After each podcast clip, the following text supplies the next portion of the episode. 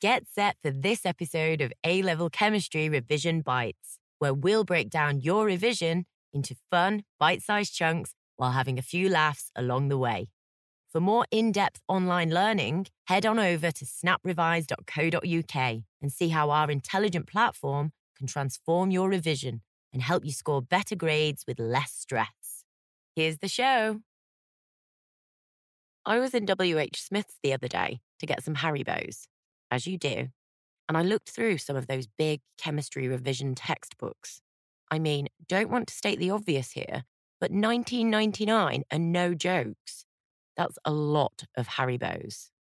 Anyway, can't stand around gossiping because today's podcast is on enthalpy, which is all about chemical energy and that sort of thing. All chemical energy lies within the chemical bonds, which are the forces of attraction that bind atoms together. In chemical reactions, energy is converted from one form to another, so no energy is lost, only changed. Same sort of conservation of energy thing you do in physics. Enthalpy, which is written H, is the thermal energy that is stored in a system.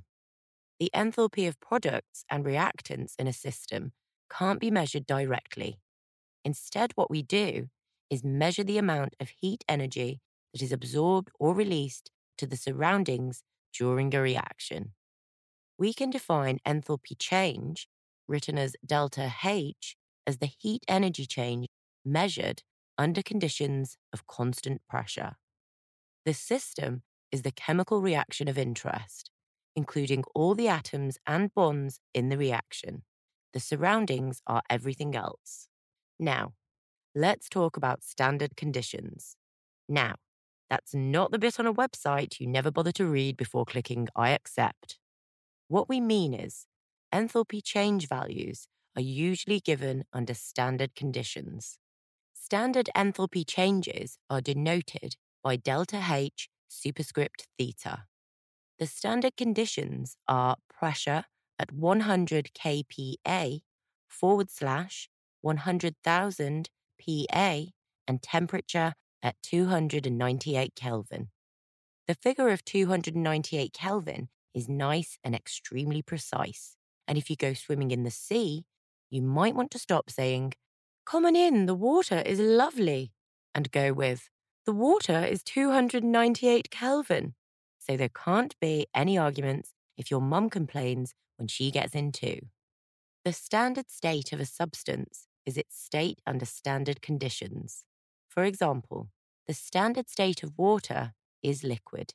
Next, let's look at enthalpy profiles.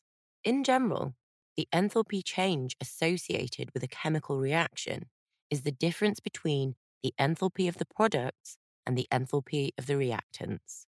There's a nice set of formulas for this on the datasheet that goes with the podcast. I won't try doing it now, as you might need some aspirin afterwards. I might too, for that matter.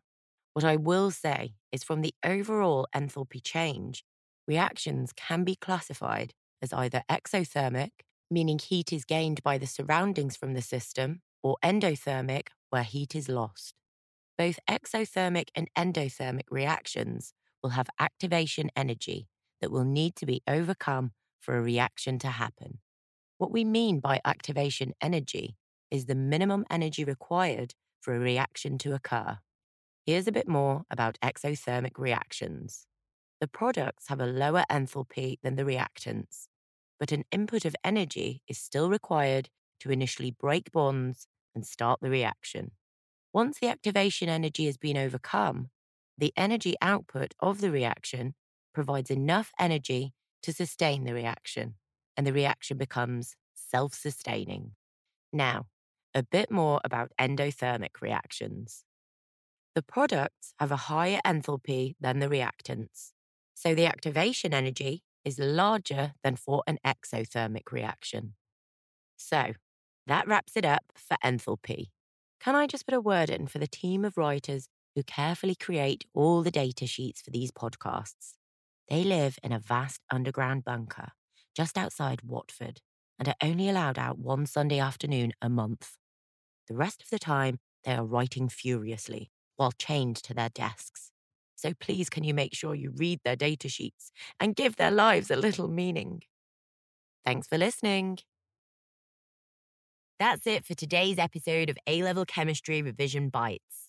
Are you looking for some extra help to improve your grades but can't bear the thought of forking out £50 an hour for a private tutor?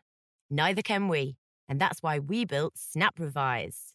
Snap Revise is an intelligent platform that provides high-quality, tailored support that is more effective than private tutoring and is available anytime, anywhere, for a fraction of the cost. We have a whole range of amazing resources to suit all learning types, from bite-sized videos, self-marking quizzes, to mini revision guides and predicted exam packs. We've built extremely smart technology that accelerates your learning by finding your knowledge gaps and filling them. And we have on-site tutors who are available to answer your questions 24/7, so you're never left in the dark. Head on over to snaprevise.co.uk or download our app and get your free trial now. Also, don't forget to subscribe to the show so you can get the latest podcasts as soon as they come out. And while you're at it, leave us a review and give us a rating so we can keep bringing you as many free, high-quality podcasts as possible. See you next time.